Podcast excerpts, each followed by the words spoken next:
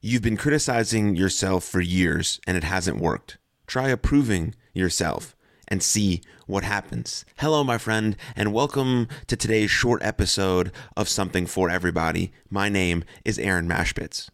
Self talk. Many people are conscious of an inner voice that provides a running monologue on their lives throughout the day.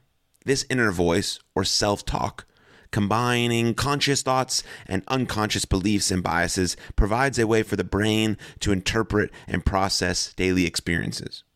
Positive affirmations can be a super refreshing way to use positive self talk, capable of reversing negative internal messages and motivating ourselves.